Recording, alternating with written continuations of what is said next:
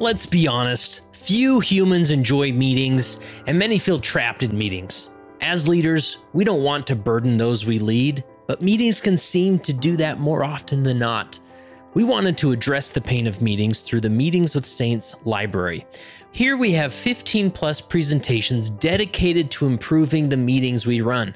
We have experts in the field addressing topics like getting people involved in meetings, staying on task, dealing with conflict in meetings, and a ton more. We'd love you to explore the full Meetings with Saints library over 14 days at no cost to you. You can do this by visiting leadingsaints.org slash 14. That's leadingsaints.org slash 14. We'll also give you access to all of our virtual libraries that educate about other leadership topics. It's really good stuff. So visit leadingsaints.org slash 14 or click the link in the show notes.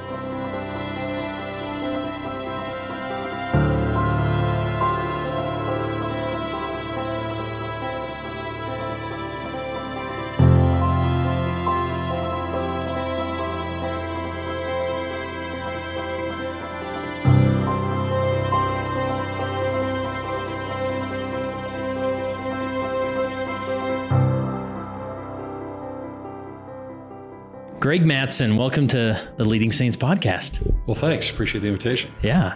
And you are a fellow podcaster I am. or yes. a YouTuber. I mean, how do you, when people ask about your platform, how do you describe it? Well, I probably say podcast. A YouTuber, I think, usually has a, you know, not maybe leaning more toward like TikToker or something. Oh, yeah. Um, So you're definitely not a my- TikToker. No, I'm definitely not a TikToker. my my my kids kind of introduced me as a YouTuber, which is supposed to be funny. So I usually go by podcaster.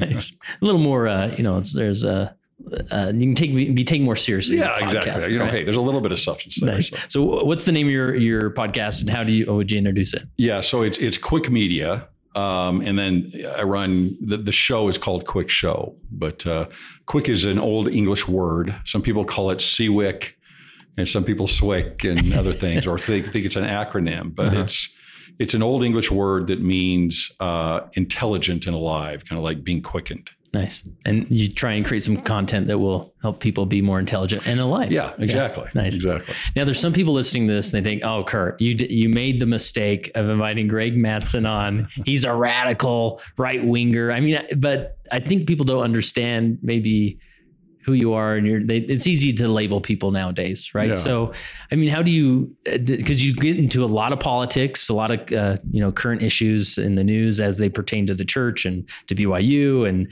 and whatnot. And so, how do you describe sort of where you're at on the political spectrum?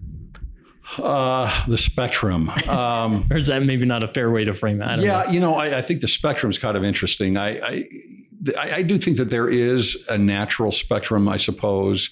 I think most of it is the overlay of that, though, is mostly man-made. Um, I, I, I, I, first, I, I am not a fan of party politics whatsoever. I have not been a part of a, a political party for 25 years. Um, I believe in being independent, and and I I don't really support either party. Mhm. Um, I, I I think people might some people might think that uh, I I I I call a right winger or something like that because of the issues that I cover. Mhm. Um, and so for me, one of the threats I see out there is a you know a hard left uh, return to kind of the 60s and 70s radicals, and and and so I do cover that a little bit, and and it's a concern of mine. But I would have the exact same concern if the culture was moving toward a hard right position, and Yeah. and uh, have brought that up several times, and and try to let people know uh, on the uh, on the channel on the podcast that that this is not party politics, and I I I don't care to demonize people or politicians. I rarely cover anything like that. Um, I, I'm, I go, I want to cover the issues. I want to talk about them and I want to get them out there.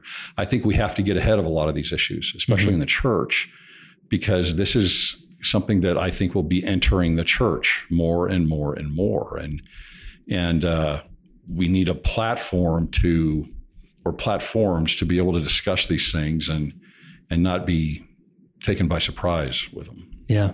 Yeah. Um, and a lot of people, I'm, I want to be clear. I mean, obviously, I'm a, a white male from Utah, and so I don't think it's any surprise if I identify as a very conservative uh, mm-hmm. politically. And um, I appreciate listening to your content. I think part of it, I'll admit that you have a lot of maybe biases I do, or sometimes it's like Greg's feeding my own dog food here. I'm gonna. Mm-hmm. This is great, right? But you do help me see things in a way uh, that I hadn't considered. And I think you do it in a way that even those that consider themselves more progressive would say, okay, I'm listening, Greg. You know, I don't agree with you, but I'm listening because you mm-hmm. do it in a way that you're not just getting on the latest talking point and pushing that and saying, and everybody else is stupid, right? Like, uh, right. is that a good way to? yeah, approach? I hope that's right. I really like yeah. hearing that. I appreciate that. I, I think it's. I, I was. I'll give you an example. I was. I was meeting with a, a number of BYU students yesterday and sitting down and talking with them, and we were talking about solutions and and and and perhaps you know what what a messaging, mm-hmm. right? Messaging, and you know the, the what we talked the most about was a positive message, right? We need a positive gospel centered message in in bringing some of these political issues in mm-hmm. and leading with that. It, it you, a lot of times, I think people on the right are eh, the right seems to fill the role oftentimes of being reactionary. Mm. And you know, you have the left that kind of pushes out a little bit. They they they open up the boundaries somewhat, and and then the right kind of reacts. And I, I think it's I think if we can focus more on the issues, get ahead of them, and talk about them intelligently, open up the platform for people to discuss them from both sides of the aisle. I think that's the way to go. If you out, go out and try to be reactionary, you end up trying to demonize ad hominem attacks mm-hmm. and and um, it's just not very fruitful. You kind of preach to the yeah. choir. Yeah.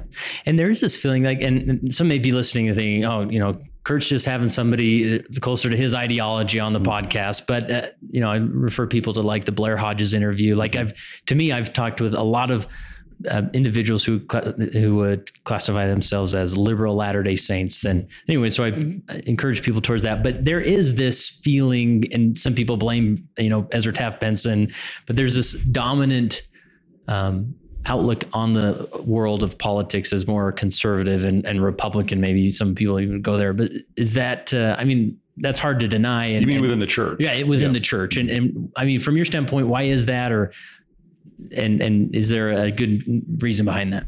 Um, you know.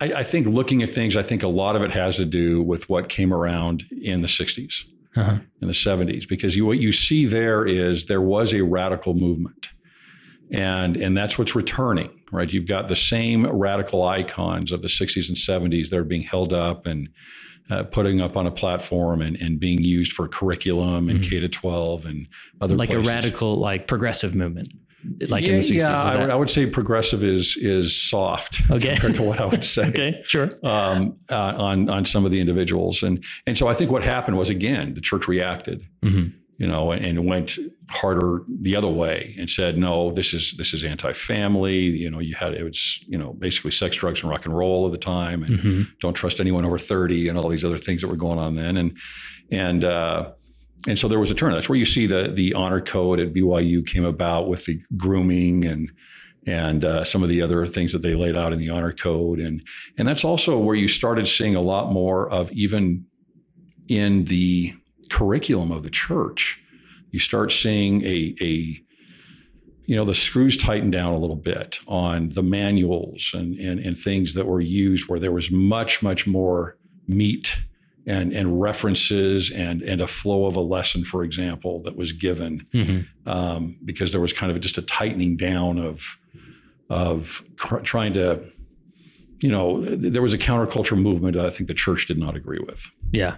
So what would you say to that? Like the the conservative group in the church who maybe are are headed too far to the right, or they think you know this says in the scriptures that it, you know that this is a chosen land, you know, the United States, and uh, how can you be a Democrat and a Latter Day Saint? It's impossible. Like, um, what what warnings would you give to that that group?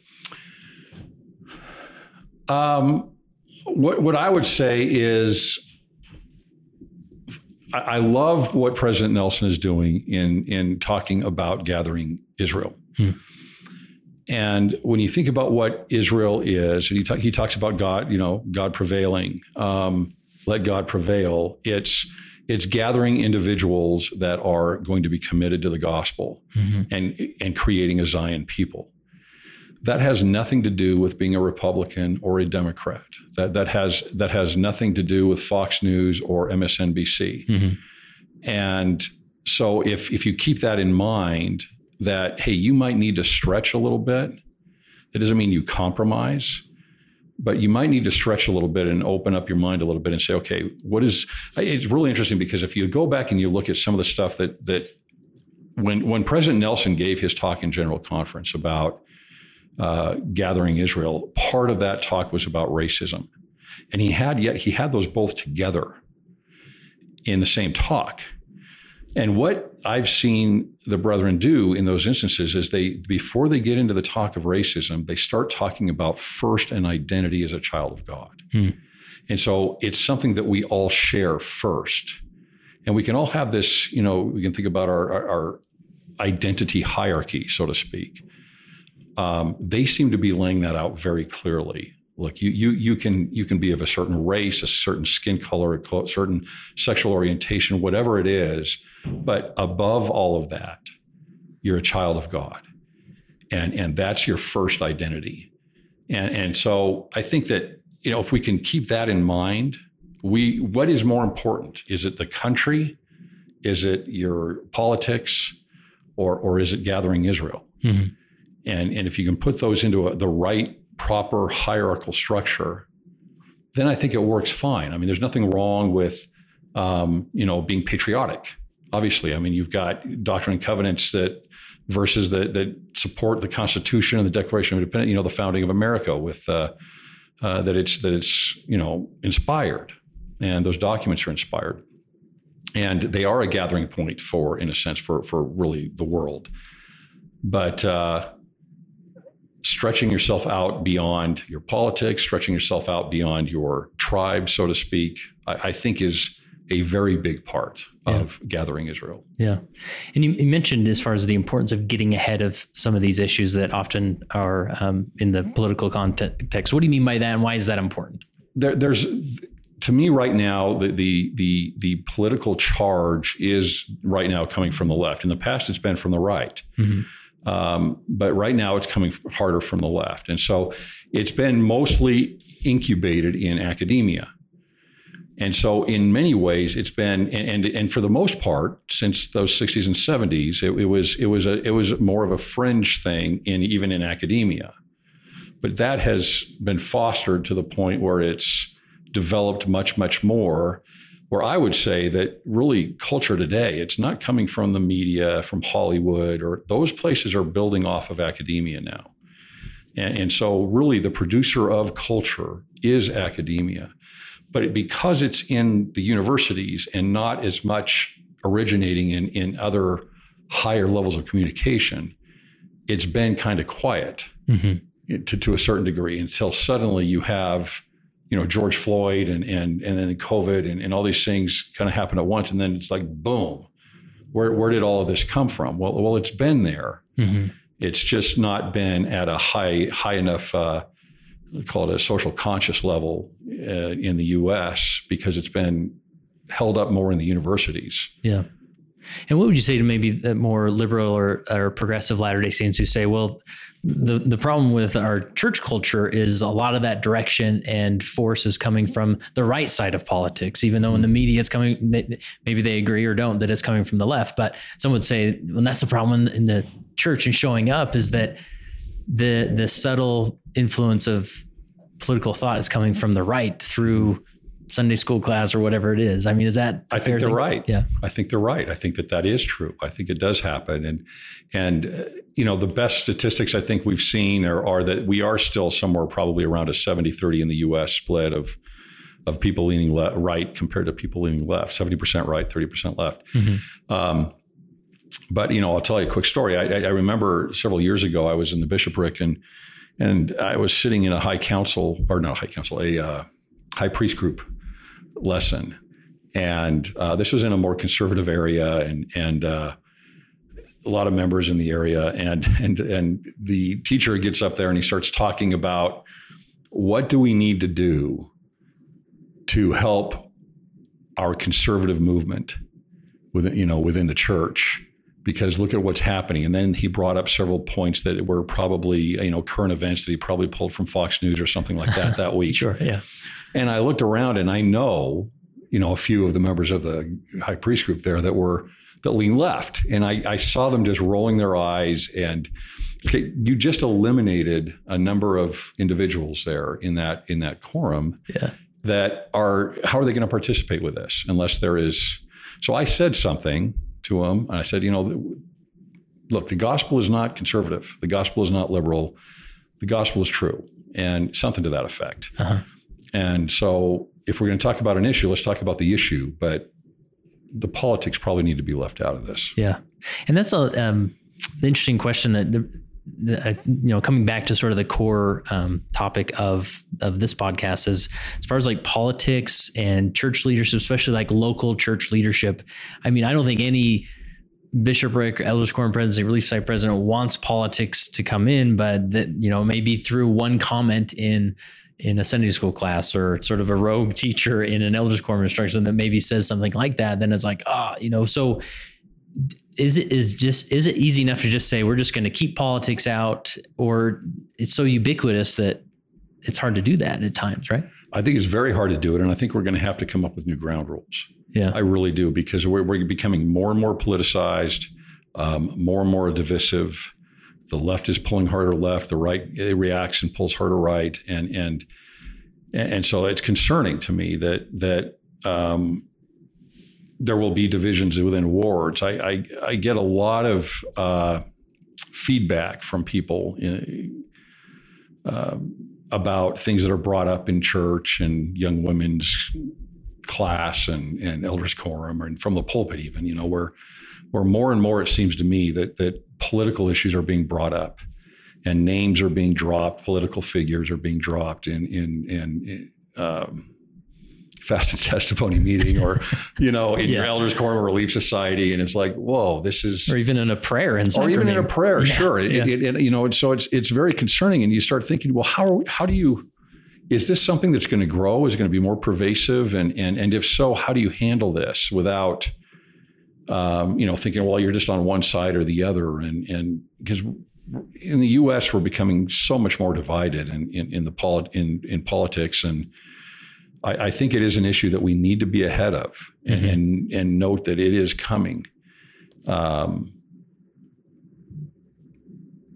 I, I, I get messages from bishops and stake presidents and just ward members that are really kind of alarming in, in, what is being brought up and different books that are brought in for lessons and um, political books and so that's it's difficult. It's, yeah. it's going to be a difficult thing to to address. Yeah. So what advice would you give to a, a, leader, a lay leader in a bishopric or stake presidency that they what should they do in order to stay ahead of the issues or be aware of the issues? You know, I've thought a lot about this, and I don't know if I have a solution to that yet. I that, that I would feel comfortable with, at least. I I think that one thing is is just mentioning that we need to keep politics out, mm-hmm. and that we don't need to be discussing certainly party politics or individuals or or any kind of an icon that would be uh, representing one side or the other probably shouldn't be mentioned mm-hmm. in in church. It, there's a different place for it, and you know what? One thing I decided when I was getting into this was that, for example, I was going to separate things even on my social media. So I've got a Cwic Media page with a bunch of you know Facebook friends and you know stuff like that that are on there that are different from my I've got a personal page uh-huh. that's completely different and so I don't I don't put anything political on my personal page that is about relationships and keeping up with people and etc and that way I've got another platform where I can go out and I can you know I don't know if that's very um, practical for most people to do, but it's a great solution for me. Yeah, it, it, works really well. So as far as like keeping politics out of you know our, our church experiences, it's easier said than done, love, because to one person, an issue is just a general love one another issue, maybe like you know Black Lives Matter, mm-hmm. or Um, but to, to others, that's a highly charged political issue, and see, see, people see that more as an organization, a politically charged organization, and whatnot. Where other person saying like, "No, I just want to make sure I am loving everybody of every race and whatnot." Or mm-hmm. on the other side, it's like, well, no, we're talking about the U.S. Constitution and all the amendments because President Oaks talked about it. We're talking about an elders quorum, and there may be some on there saying, "No, this is way too political than it needs to get." And so, um, would you say it's easier said than done as far as keeping politics out of these yes, uh, church? Yeah, sure, absolutely. and and you know, there's two sides to the coin on that because you know, you know Joseph Smith used to say something along the lines of, "Look, let people speak." Mm-hmm. You know, we want to hear from them, even if it's they may be incorrect and we can correct that, but let people speak a little more. It's more like what we have with the Come Follow Me manual now. It's very open. There's not much in there.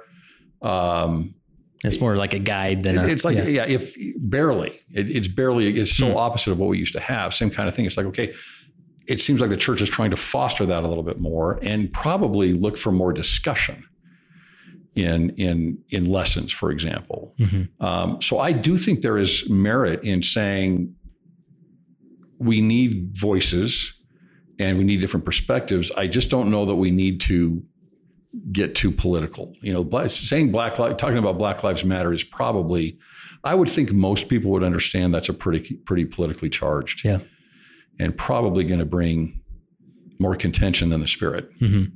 Yeah, rather than maybe a core doctrine of just loving one another, and even sure. though race or anything is not mentioned, right? Mm-hmm. Um, but then there's the, you know, then that's when it gets caught up. People saying, no, but we've been charged by President you know Nelson that to root out racism. So we should probably talk about it in elders quorum or whatnot. Right. But then it just so quickly turns political, right? And these are sort of impossible situations, I guess. But yeah, I guess I'm kind of waiting still for for kind of the follow up. Yeah, yeah. On those those talks. And we're recording this the day before April 2022 yeah, conference. So, may so maybe by the yeah. time people are listening to this, they they know that we got it, or yeah. I don't know. But yeah, but it's it, it's uh so I, I think that you know that's such an open statement.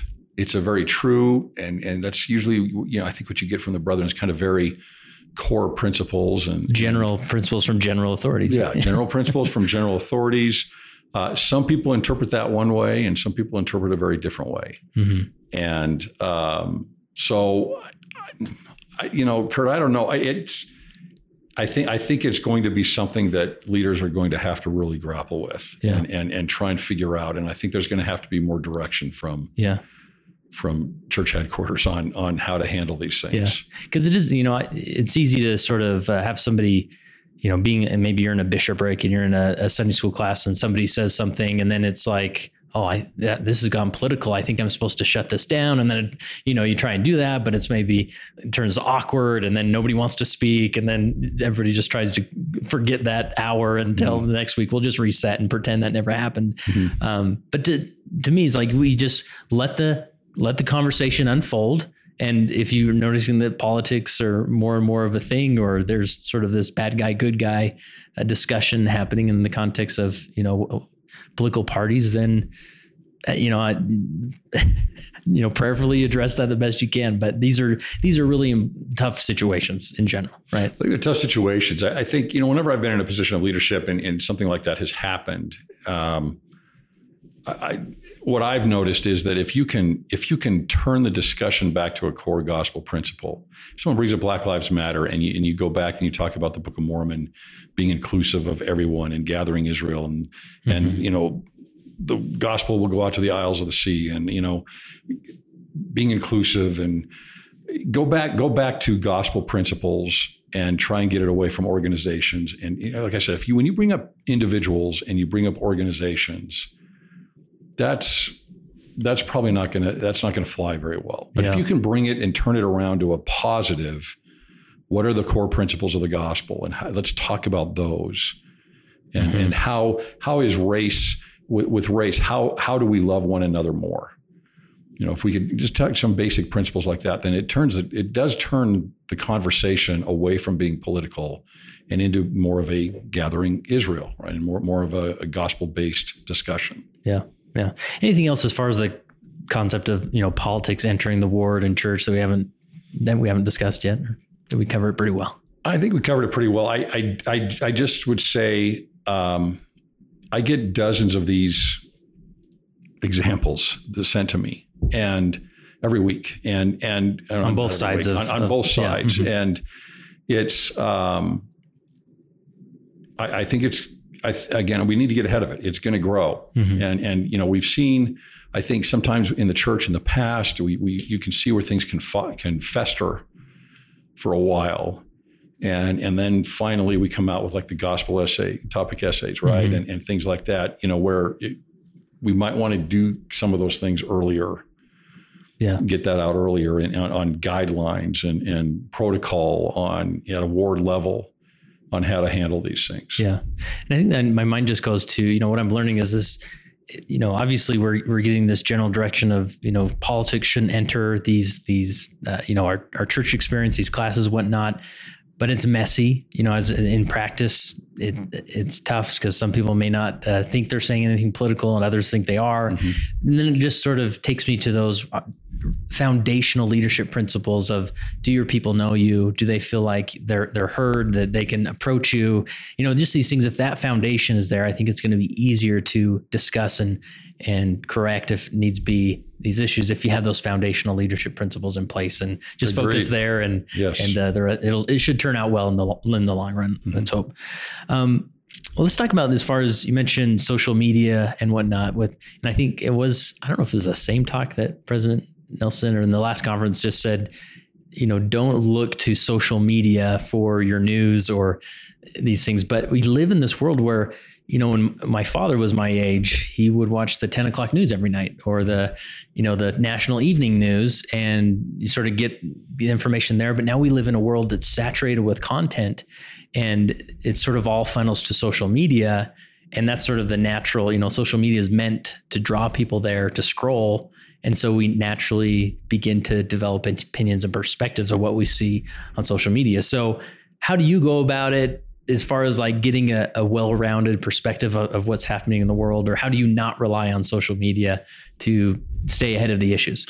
Well, I, I think some people would question whether I have a well-rounded perspective of these things, but um, I think first of all, my very first recommendation, and I say this often on my on my my podcast, is I would stay away from TV news. First and foremost, that is a formula for for to me. It's a bumper sticker world.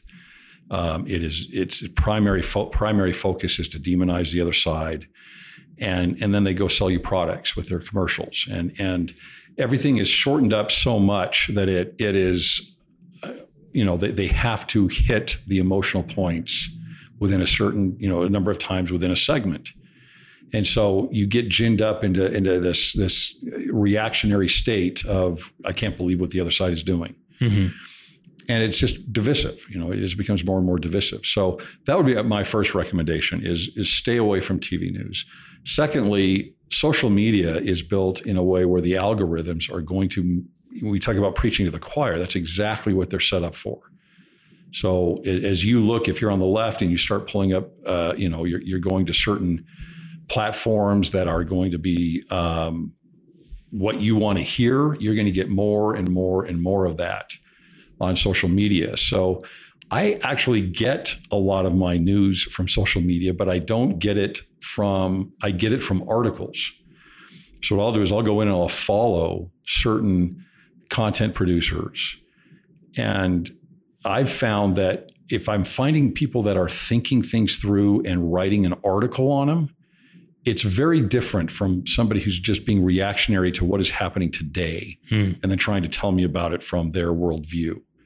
And so that way I can have more of an intellectual take on something. I can, it's something that's been well thought out, even if I don't agree with it. I can see a number of the points. And so I just have, you know, several different outlets, journalists and, and outlets and platforms that I would say, okay, um, stay away from the extremes on both sides for this, and then find those people that that I think are are very thoughtful in in, in their approach Mhm. on the issues. Yeah, and, and that's one uh, thing you do on your on your podcast. I appreciate. Sometimes you'll take that article and say, you know, I disagree with eighty percent of this, and let's go through and talk about Sure. it. And I think this author's missing A, B, and C point, and this is why. And then you know, again, that's a it, it's challenging you to process this this information rather than just say, well, look at this headline. I can't believe it. Now I'm making a judgment on an article I didn't read. It was just a headline that I scrolled past. Right? Yeah, we're, we're definitely a headline headline society right now. And I think I think if you can, you know, the world is nuanced in so many ways. And and if you can find the good in different things and and common ground in different areas, uh, you know, I work with an organization now that that is has draws people in from from all different political backgrounds, and it's it's very refreshing. I mean, they're focused on a couple issues Mhm. that they all agree on, but they have different backgrounds, different political backgrounds, and some people that have always been Republican, some people that have always been Democrat, and and it's focused on the issues, and I, it's so refreshing to do that. To say, well, I'm not demonizing this other side or that side. I'm focusing on this issue, thinking it through. I have people that are have different backgrounds that that agree with me on an issue, and um, see something positive in how we can message this and and get this out to people. And and so I, I think that if you can just sit and think through the issues a little bit more, and they're they're nuanced. Mhm. Things are nuanced. There's not Republicans are bad or Democrats are bad. It's not the left is all bad and the right is all bad. It, it's it's where do the gospel to me it's where do gospel principles meet up Yeah. i want to find those and, and i don't care where they come from Yeah, you know, it goes back to the, a principle I always uh, remind myself of, and I, I usually articulate in the context of the gospel of it's one thing to know the doctrine; it's a whole nother thing to be able to articulate the doctrine. Like, have I really sat with it and processed it, processed it in a way that I can stand and deliver a message about it or teach about it? And I think it, that goes rings true in the world of politics or news or current events. Of do I understand it or can I articulate my position and why I think as I do?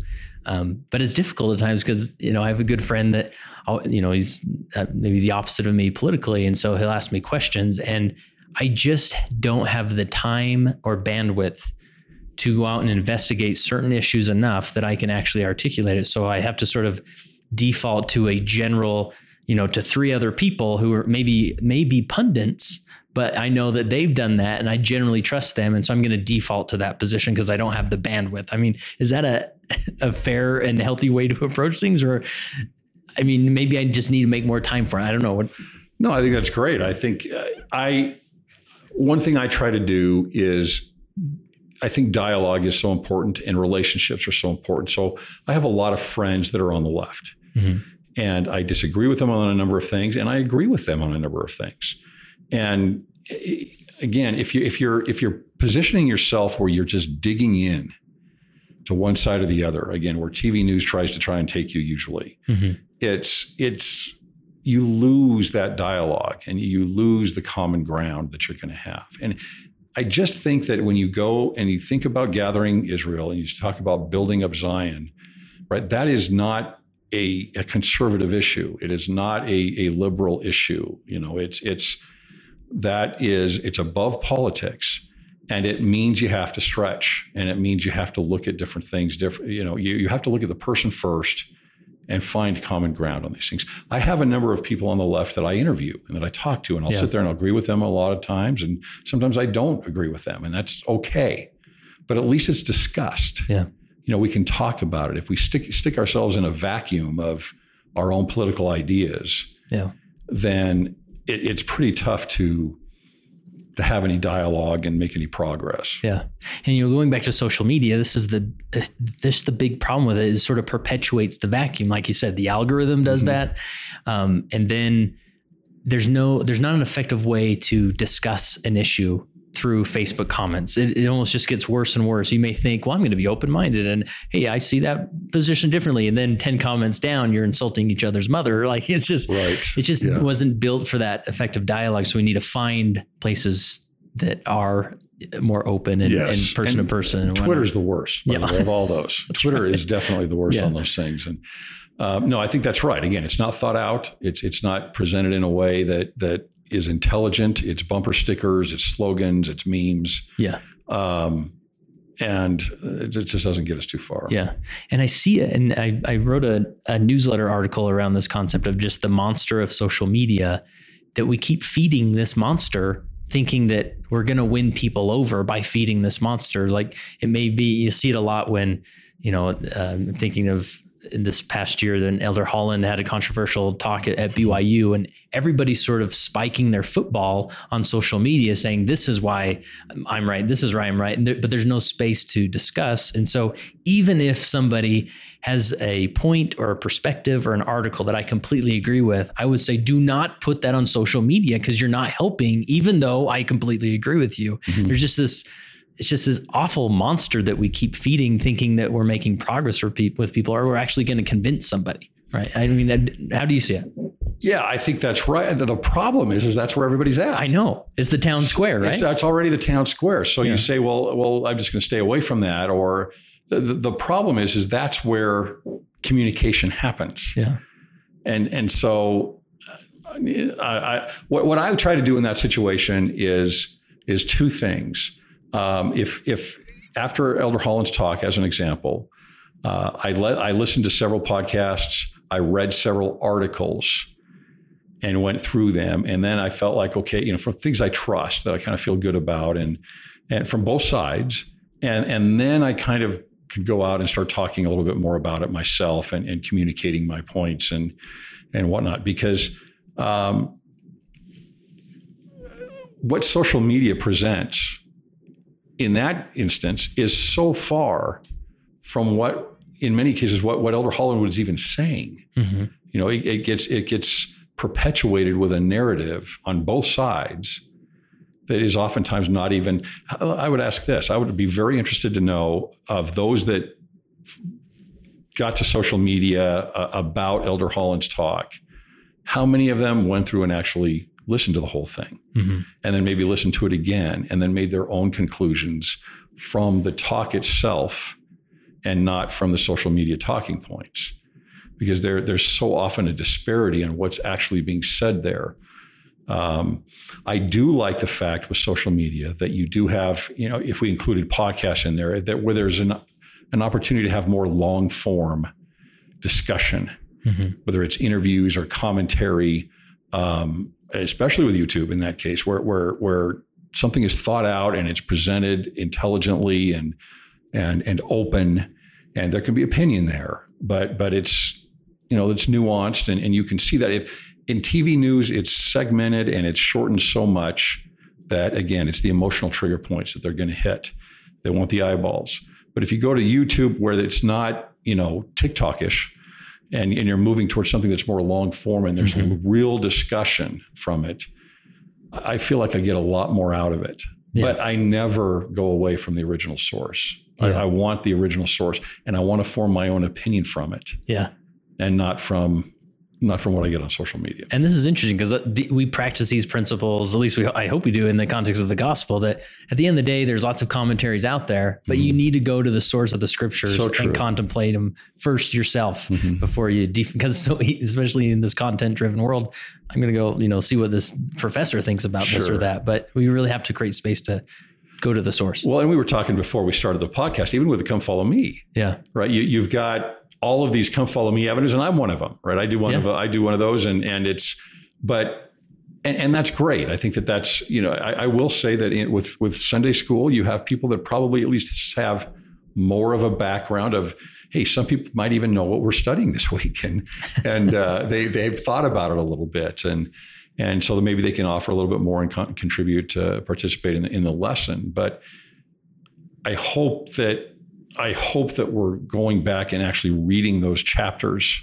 that mm-hmm. are assigned each week and not just relying on a YouTube channel, you yeah. know, to uh, to get our perspective. Yeah, I've been this is something I've struggled with, and I'm sort of challenging myself that sometimes at the end of the week, the only come follow me focus I've had was listening to different commentaries mm-hmm. about it and maybe if I don't have much time that that week, at least I can get just to the scriptural chapter and just mm-hmm. read the source first and say because the comments can there the commentary can be easy to access sometimes sure. rather than yeah. that. But yeah, and it's, it's yeah, tough. in your car, you're driving, you, you listen yeah, to the podcast, and it's yeah. you know, which is great. I mean, it's it's you know, it's a lot better than doing a lot of other things. And, yeah. you know, and, and, at least again, you're getting some awareness of what is being covered. And, and in that regards, I think the Come Follow Me program has been fabulous because I think people are more at least engaged uh, for whatever reason. I mean, maybe it's YouTube, maybe I, in podcast, I don't know, but seem people are seem to be much more engaged in the curriculum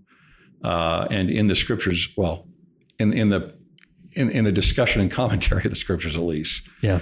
Um, so that's a positive, but there's so much to liken the scriptures unto with yourself if, if you're if you're actually you Yeah. know, getting your own nose in there. Yeah. So I mean, this principle should be lived in the gospel and in current news and politics and whatnot. Sure. Like, what, what's the source and what can I can I better understand? I, I feel like I've gotten better at that. That there's this feeling, you know, of um, taking things out of context and whatnot, or I'll hear something that in my mind I'm like, I can't believe that person on the left said that, and that's why they're the devil. And you know, I feel that script sort of going on, on my mind. I'm thinking, well, you know what?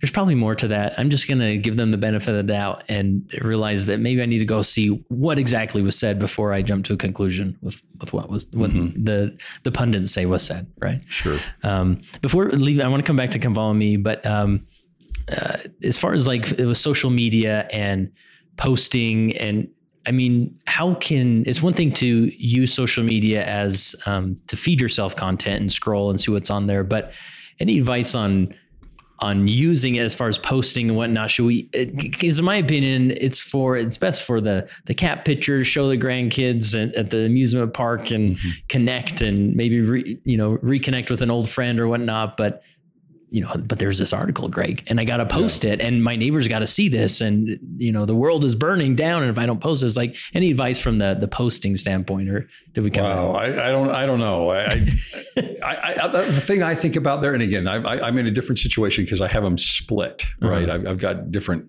avenues, different platforms there. But I think the thing that I notice when I see that, like I always know it's usually the same people that are posting Right. over and over and over again for one thing. And I, I guess what I would think is what is most important to me in that environment? Is it a political? Am I using that just for politics, or or am I using that for relationships? You know, I, I think what, what is your purpose? What is your point on it? And and it seems to me like it can be a great tool to add to relationships, um, and and maybe just maybe think about that. Right. no, I love that. And and um, you know, some I think Facebook or other social medias have this uh, you know, uh, mute for 30 days or something when Yes, that is a wonderful thing. don't don't be afraid to use that. Uh, you know, bless the uh, the ward member's heart who posted that thing. But you know, I'm going to just mute you till that issue passes Yeah, through the news yeah. cycle, right? Um, anything else is uh, going back to come follow me. Obviously, you that's part of you know you don't just do politics or current issues, uh, current events or whatnot, but you um, put together come follow me. And there's a plethora out there. It sometimes feels like what? Why did you feel like you know I should I should do my own? Um, my wife told me to do it. Okay, Yeah. Okay, we'll That move was- on then. That was it. That was that was the number one thing. She, I, I had looked at doing uh, Cwic Media for a while, and it was going to be gospel centered, but I was not planning on doing a. Yeah. You know, this was before the Come Follow Me came around, but as soon as that program came around, my wife says, "This is what you're doing," and yeah. So that's what I did. And have you already had, always had a knack for teaching or articulating the gospel? Or Um, I don't know about it. I, I, I enjoy it. yeah, you know, I really enjoy doing that. Uh, I've been a lifetime studier of the scriptures and and history and philosophy, and and uh, so I, I kind of try to bring some of those things in and get some context to the scriptures. And um, but yeah, I really enjoy doing that, and and I've kind of been. It's actually not part of my real personality, and and my wife laughs about this all the time because it's. I, I'm not really that nerdy, but I really get nerdy when it comes to the gospel, in, in the sense that I really like to dig into it, and Mhm. and uh, and and so I enjoy sharing what I've learned. Yeah. Right? I, I enjoy sharing the, the perspectives that I've gained. yeah. And I think you bring uh, something a little different than maybe some of the others. But uh, what would you say? Is there a, something that uh, differentiates you from some of the other uh, commentaries? Um, so I kind of developed some of these things I call interpreters, Hmm. and the interpreters are things. I'll give you an example. Um, one of them is the uh, is is what I call the royal procession. So when you understand in the ancient history, uh, they they would the royal procession was like one of the center rituals for a, a city state, and and it was usually done every year. And so, you, you know, they did this in the ancient Near East, all, all over the place. And so, for example, in in Israel, you you had you had the procession, and and this would be something that would happen during the a coronation, and usually during probably the Feast of Tabernacles time, and this is also the time where you had the Day of Atonement or Yom Kippur that would happen, and so if you look at that ritual, you can see that the prophets, to me, and this is my estimation, have written around this and brought this in as a context for understanding things. And it changes things, for example, for Easter week coming up. So if I look back and I think, okay, well, the Egyptians used to do this, and they would go move uh, uh, the bark of Horus around uh, around the city, you know, several times, and then come in with a certain ritual and coronation. There was usually a sacrifice that was made. Sometimes it was a person. Oh, wow. uh, they moved beyond that after a while, and so it was like, okay, we don't need to do that anymore. But sacrifice of a person was was kind of center to that, just like with the Savior, and and then you look at Solomon, right? He, he Solomon comes in on a donkey from the east into the gates of Jerusalem. Well, that's what Christ did, right? What's happening there? What is going on? And, and so you can look at that and say, okay, well, he's coming in. There's a procession. There is a way to come in. And he's going where? He's going to the temple to be coronated. Um, that's not what happens, right? That's the that's the irony of the of the story there, because he does get coronated but it's secularly coronated, right? He's coronated by the Romans after he cleans the temple. And, and so it's just a twist on the story of, of the mocking of, of him as the king. And it gives you a different perspective when you're talking about, you know, the king of the Jews. What is going on at that time? What is going on with the palms that are being laid down, the the garment that's being laid down in front of him as he's coming in on the in the procession? And then I can go back and I can say, well, I can look at the Aaronic priesthood as a preparatory priesthood and, and the Melchizedek priesthood as the fullness, the higher law. And what does what does the term maybe prepare ye the way mean? Hmm. Right? Uh, coming from Isaiah and John the Baptist. And well, what if that way was the procession, right? And I'm, I'm preparing the way, I'm moving, removing the stumbling blocks, make his path straight. Um, for what? Well, for the king, I mean, to bring Christ in and glorify him and praise him and, and you know so things like that you can follow you can bring some things in through these interpreters and kind of get a better idea of well, well maybe maybe this is what the author is talking about if I understand what the rituals mm. were in that time. Yeah. So take interpret, interpreter being you're, you're going to frame a gospel story your principle in a way that maybe will be help you better understand uh, the doctrine in general. Yes. Yeah. yeah. And that's an interesting concept because there's this feeling of um, uh, as far as the concept of doctrine, where it seems so basic, as far as like, yes, we go to church to learn doctrine, or the church is there to teach us doctrine, but all doctrine, you know, there's core doctrines and uh, there's policy doctrines and things that um, we can say like, well, make sure in Sunday school they teach doctrine. Like, let's make sure our teachers are teaching doctrine. But I mean, how do you? What does that mean to you? Or because it's it seems so easy, but it often doesn't it's not. it's not. It's right? not. No, it is. It is. In some ways, it's so nebulous, isn't it? Yeah. Because yeah. it's, uh, and I think it's maybe I don't. Is that uh, is it that way on purpose? I, I, yeah, I don't know. I, you know, like we yeah. have to work for it, and then I think that like leaders feel that pressure, like is doctor is this doctor? I don't know this. Yeah. You know, Greg's framing it with this. Uh, I don't yeah. know if this is right. right you know, he exactly. seems like he knows what he's talking about, mm-hmm. but but so we don't. Sometimes we're not even sure if doctrine is being taught. When right. Anyways, I feel like we put too much weight on that. But yeah, I think. Well, look, I mean, there, there's some core doctrines that we don't mess with, and and you, you have the doctrine of Christ. Um, and uh, his sacrifice and, and his atoning sacrifice and uh, what that means in our relationship with Him. You have faith, repentance, baptism, and the Holy Ghost. We get it in Second Nephi, and we have the plan of salvation. You know, these are these are things that are pretty core, you know, in eternal families, the temple mm-hmm. work, and um, but you know what is being said by Elijah, and you know what what happened with you know coming up in Come Follow Me. What happened with Moses up on Sinai? What is that? What does that mean? I don't, you know.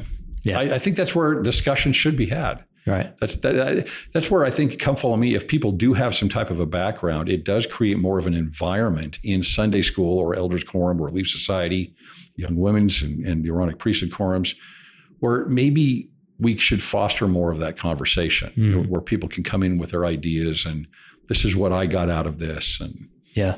And I, and I appreciate this approach uh, through uh, interpreters or through this framing because sometimes we don't realize we're doing that to learn and understand the gospel. There's, we're always framing it in some context, whether it's because of our background, how we were raised, or mm-hmm. you know what we majored in, in in college or whatever it is, and and because we have this strong tradition of truth in in you know we we need to teach truth, and truth is synonymous with doctrine almost, right? And so um, but framing plays such an important role. And, one example I often use is you see of the popularity, even in our faith tradition, of the recent the the chosen TV series, right? Mm-hmm. And then people just, oh, I love seeing Christ in that in that framing, in that context, and I can relate with him and whatnot. But you and even the creators of the chosen will say, we're not trying to create an accurate portrayal of everything happened, you know, at the time of Christ, and but we want you to be able to connect with it and so we don't reject that because it's helping us connect with Christ on a different level so that we can maybe return to some truths but uh, sometimes we want to dismiss that well you shouldn't watch that because it's like it's it's not true but it still has a place in our faith development is that fair to say yeah, I think there's a spectrum on that. Yeah, it goes back and forth, and we've done it in the church. Yeah. The same thing with the, with the, with the Sunday school manuals. You know, mm-hmm. this is exactly the way this needs to be. Uh, you know, when they got through, uh, uh, when when they created the board on this, it was you know, they, they've got very detailed on how this is going to be taught. And, and you know, you, you may remember there was a time, and it wasn't that long ago, when it was very focused on, well, are you getting that out of the manual? Is that in the manual? Is that in the manual? And again, now it's just the opposite. It's yeah. like it's wide open. So we're on the other end of the spectrum right now. is it going to go back the other way and the pendulum swing again? It could be. Yeah. yeah it could, you know, if things get kind of, it's like you open up Pandora's box and what comes out, I guess. Yeah.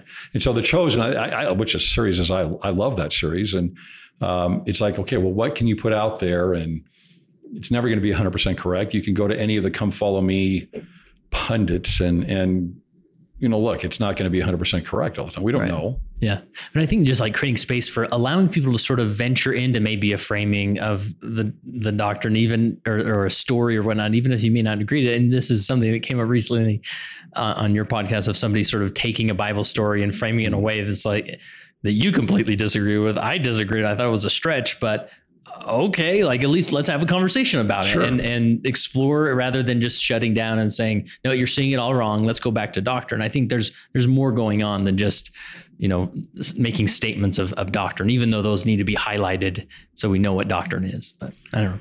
Yeah, I think doctrine is just tough to nail down in that yeah. case. Outside yeah. of the very core things, I think it's, uh, and that's why I think there needs to be discussion. Yeah another topic I want to before we wrap up that I want to touch on is this. Uh, you know, you've, you've, had a lot of you've talked a lot about Brigham Young University, um, that uh, generation, the young single adult generation, and um, and you've met with a lot of students, and from that, any any perce- per- perspective you could share in general to maybe a, a, group full of YSA leaders or or parents of of that age that would be helpful.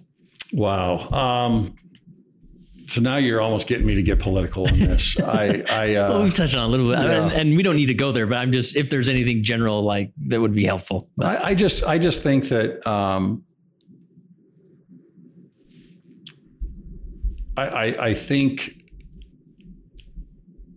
I think that let me put it this way: I think parents need to be more involved, even with the young adults, in these discussions and in these things. And and uh, you know, what bothers me is that if you have a, some students that are young, they're just out of the nest, uh, they're they go off into the world and they're becoming an adult and they haven't lived in the real world much yet, and now they're given completely different ideas that they were taught growing up in their family home evening and and uh, uh, you know young women, young men, and and their scripture study with their family, and, and then all of a sudden there's this huge disconnect.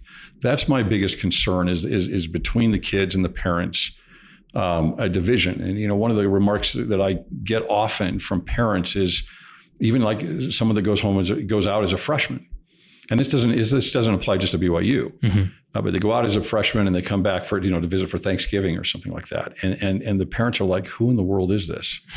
this is my child. I, they just left three months ago, and who is this? And they're they're talking in a different language. They have different words. They have criticisms of their parents.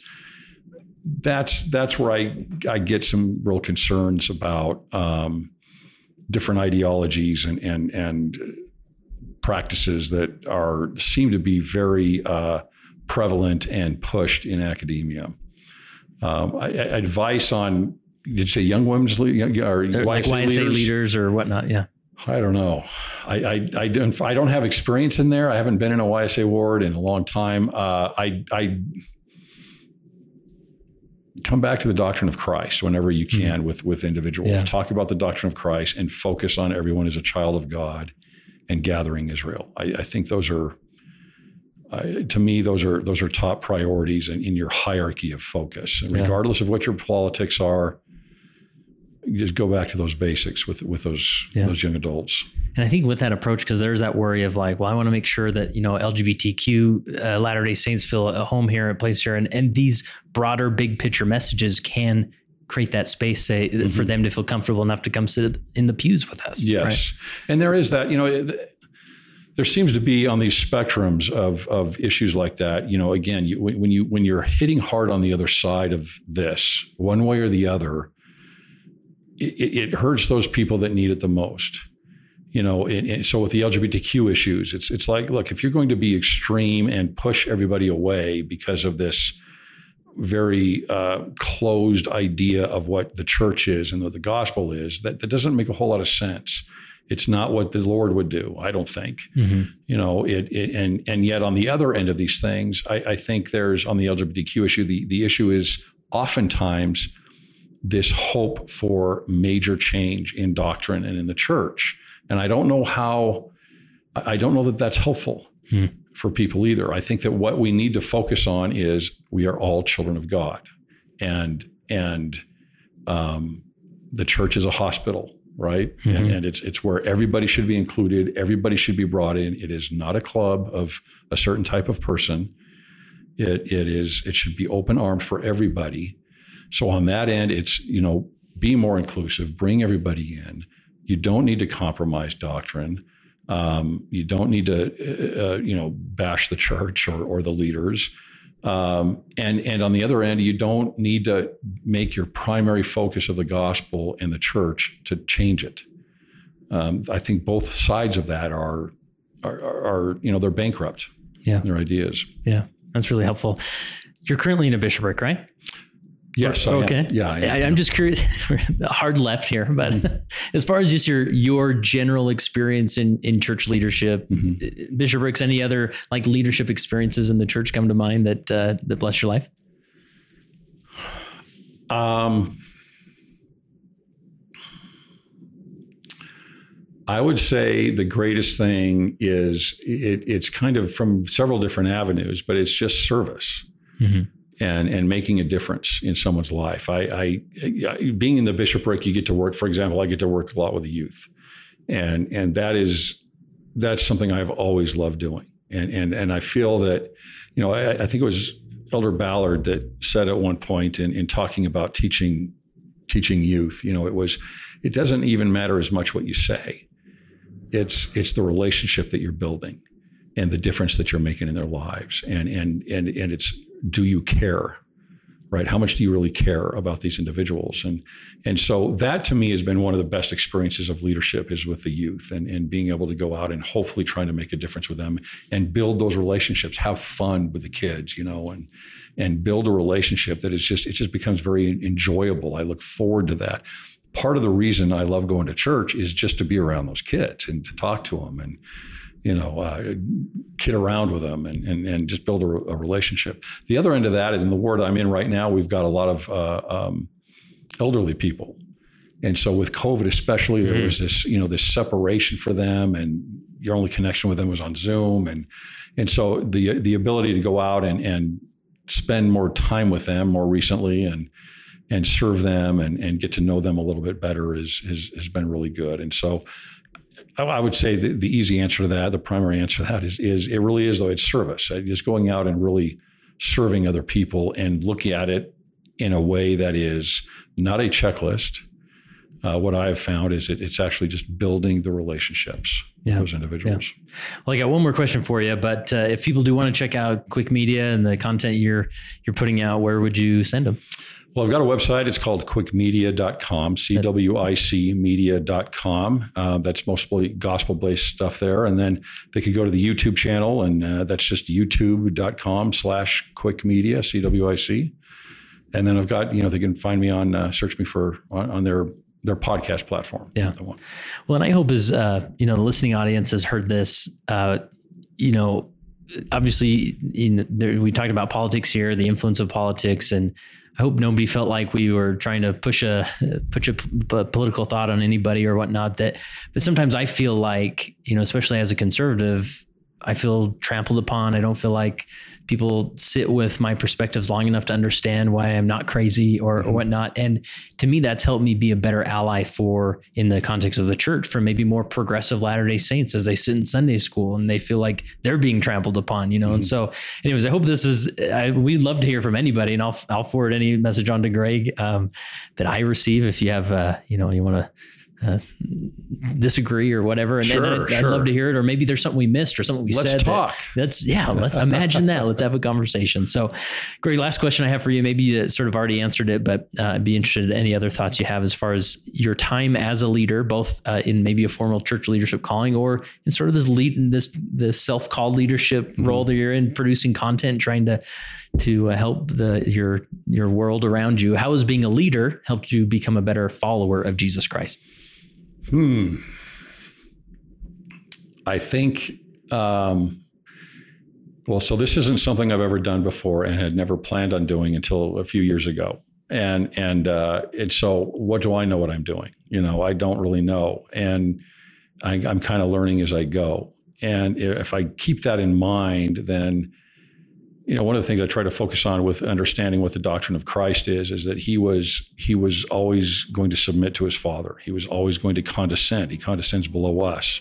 So much of what that doctrine is is him condescending below, and that seems to, in many ways, be a, a uh, parallel directly with the idea of love and, and the love of God. And uh, so what I try, I think, I think what it's done for me more than anything is is made me rely more and more on my relationship with the Savior, and and understanding Him and trying to understand the doctrine of Christ more as I go out and and bring these things up and try to bring them back to a gospel centered place. I, I I, I, find that if I am when I am closer to Him and and when I am in prayer more often, that I feel much better about how I'm presenting things and and maybe some differences that perhaps I'm making out there.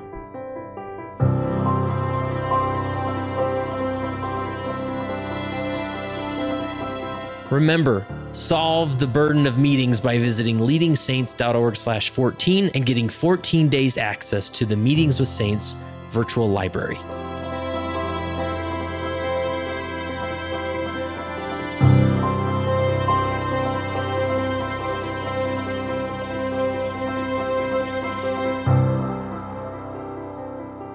It came as a result of the position of leadership which was imposed upon us by the God of heaven who brought forth a restoration of the gospel of Jesus Christ. And when the declaration was made concerning the only, true and living church upon the face of the earth, we were immediately put in a position of loneliness. The loneliness of leadership from which we cannot shrink nor run away, and to which we must face up with boldness and courage and ability.